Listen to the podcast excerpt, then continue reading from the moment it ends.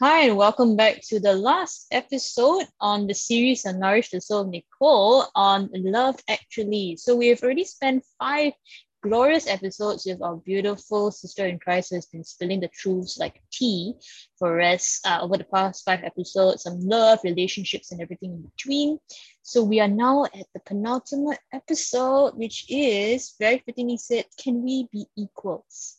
Yeah. Mm. So we've been looking at a lot of issues. I think like we've like gone through like basically everything I think in the dating culture, like from commitment uh, to ghosting to like you know can i really be myself you know can i not use the the filter today you know things like that you know all the way to like you know am i really settling in my relationships or am i made for more you know things like that and now we're like maybe at the stage of like you know can we actually be equals right or are we uh also uh having some sort of like complementarity you know in our relationships because i feel like i don't know about you but for me sometimes i also feel the need to like fulfill like many roles to assert myself you know. And sometimes i think for some uh some guys they may be like oh my gosh you know like what's up with her? You know like well, why does she have to do these things? And you know like they, they feel like a certain sense of struggle within themselves.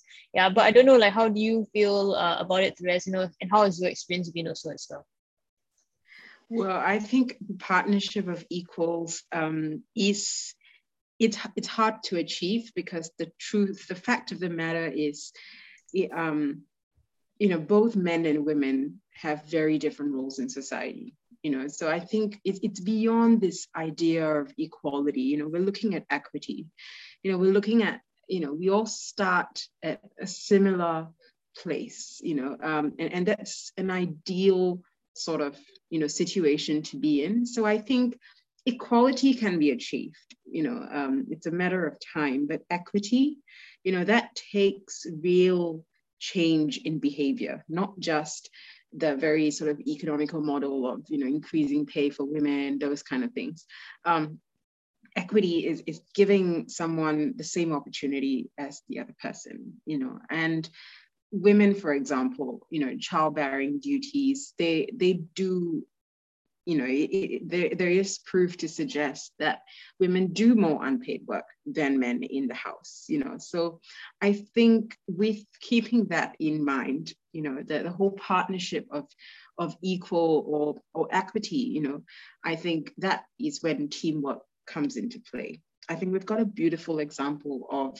you know, Mary and Joseph.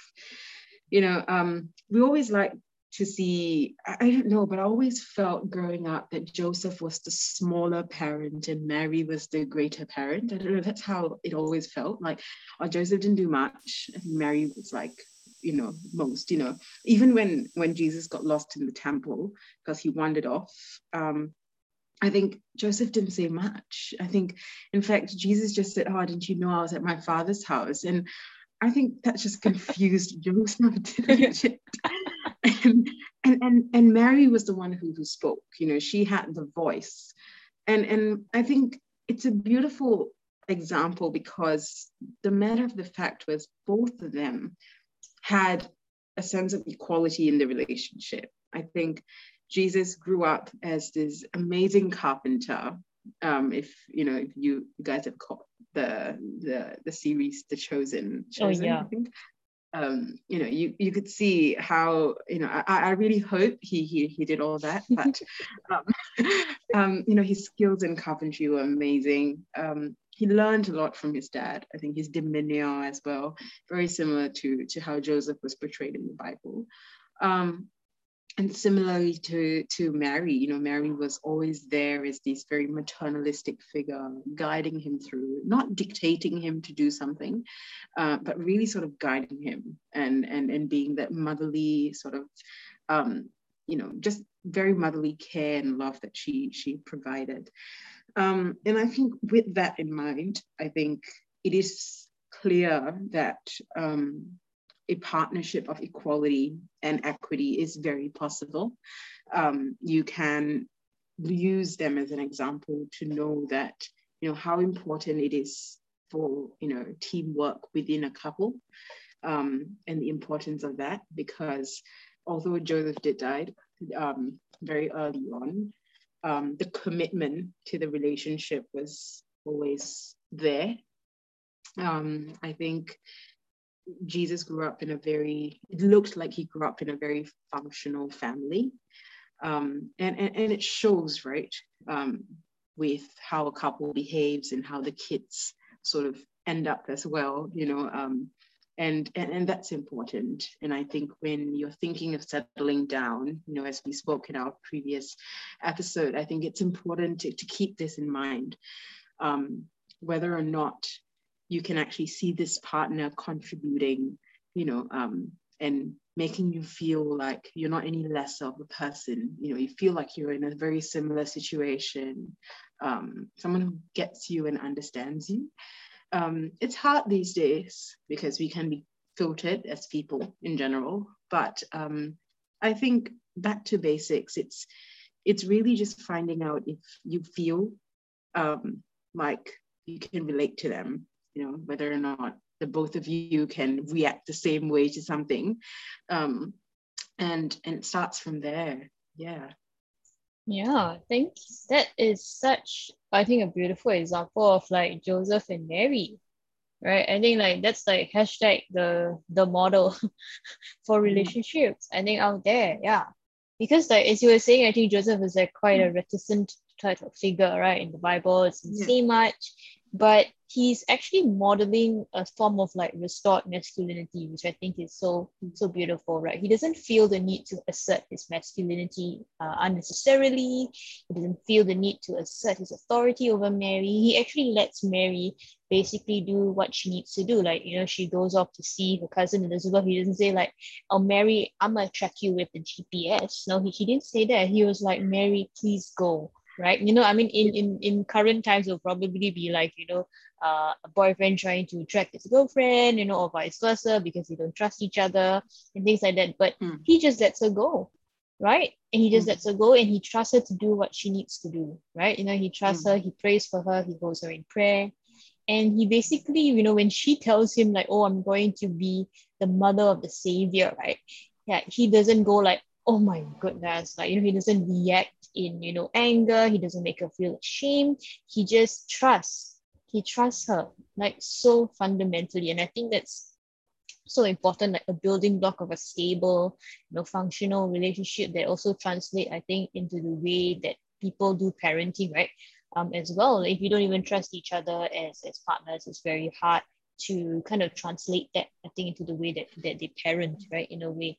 Yeah and also I think what I found very beautiful also about uh, what you were sharing is that there's this complementarity of masculinity and femininity. Sometimes we just need to allow ourselves also as women, right, to you know to be cared for, right, to be mm-hmm. like even like spoiled, right? I guess some in to a certain extent to receive, right? Like, yeah, we, we oh yeah, we I mean we deserve so much love, right? And, and attention and, and things like that. And, and I think it goes even mm. more beyond affection and attention. It goes to a deeper thing. Attention is like basically I'm just like focusing on you, you know, while we're having a conversation. But like love goes deeper. It's like, you know, concern, it's a sense of selflessness. And I, I really like what you were saying, like even in a relationship, even in a family unit, right? Everyone has to play their part. Right. It can't be the woman is the only one who's doing all the legwork, right? Uh, at home and you know basically he's just propping his legs up um, on the counter and you know asking for where's his uh, where's his dinner right you know and things like that. Then that's not going to be workable um, because if you want to talk about a partnership of equality or equity as you were saying everyone needs to pull their weight right? If not the entire house is going to fall apart right? And i think that's also a lot of the reason why a lot of relationships and marriages i think are in crisis right? Because you know you you unfortunately rushed into marriage, or you went in without knowing the full story, or you know knowing um uh, how this person really is, and after that you had to get a root shock, uh, and everything starts to disintegrate, right? and it's very sad, I think. Um, right, because that also has a lot of impact on the children, right? For example, that you have and things like that. Yeah.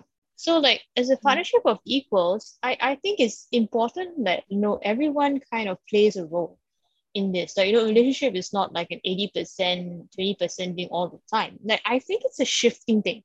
Like sometimes it's a 50-50. Some days, you know, are, are, are not so good, right? So you may only be able to give 20%. Then the other person has to make up for the 80%, right? And then vice versa, right? So you you take turns, you tag team, right? Even in parenting, that's the way, right? You know, someone has to wake up and you know feed the kid, another person has to come and wake up feed the kid. It can't be the same person, right? Yeah. All the time, right? So if anyone's going to get dark circles, it's basically both of the people mm. in the marriage, yeah, not just one of them, right? So if one person's getting tired and forgetting things at work, it's going to be two people, right, and not one person.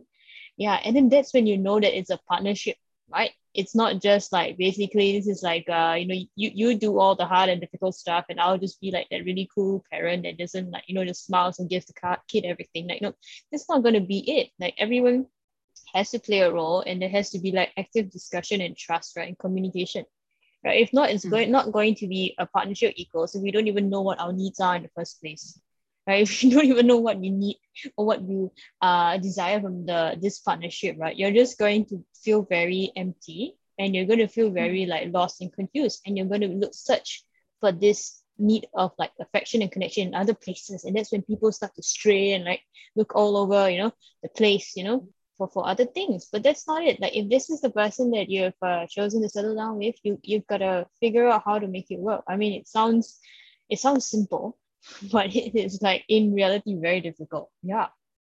Yeah i absolutely agreed. It, it is not easy. And i think you know just going to what you were you were saying just now the 20% you know sometimes you're just not going to feel it and you, you sort of want that partner to to you know just you know get a little bit more load than than you have that day that day. I completely understand. I think it, sometimes it could be as easy as you know um, respecting the idea of silence um, i think respecting each other's silence is something we don't think about very often. Um, a lot of couples um, you know there's usually you know one of like they could be both introverts or they could be both extroverts sometimes very in between like ambiverts. Um, but when someone wants their quiet time um, it's important to respect the silence in the relationship. Um, just because they're not talking to you doesn't mean it's bad you know? I think one of the greatest thing in a relationship and that's when you know your relationship is really strong. But my mom always told me this when you feel really safe being quiet in the relationship like you're not talking it's just very quiet that night um, or that day that's when you know you can trust the person because it's you're respecting each other's silence you know. Um, and obviously this is on the basis that you know this is this there is a mutual understanding where both of you want a quiet environment in the house. Um, and and respecting that for example is is the first instance of of having that partnership of equality you know where the both of you have this agreement um, and this ability to to understand each other so um, just keeping that in mind as well. Sometimes it, it doesn't have to be the big things you know um, it or you know in economic sort of activities. It could really just be you know character related values related. So um you know take time to ponder about it. And and i'm sure we can all learn so much from from sort of looking within ourselves and communicating effectively with with relationships and and the people around us to to better know what exactly we want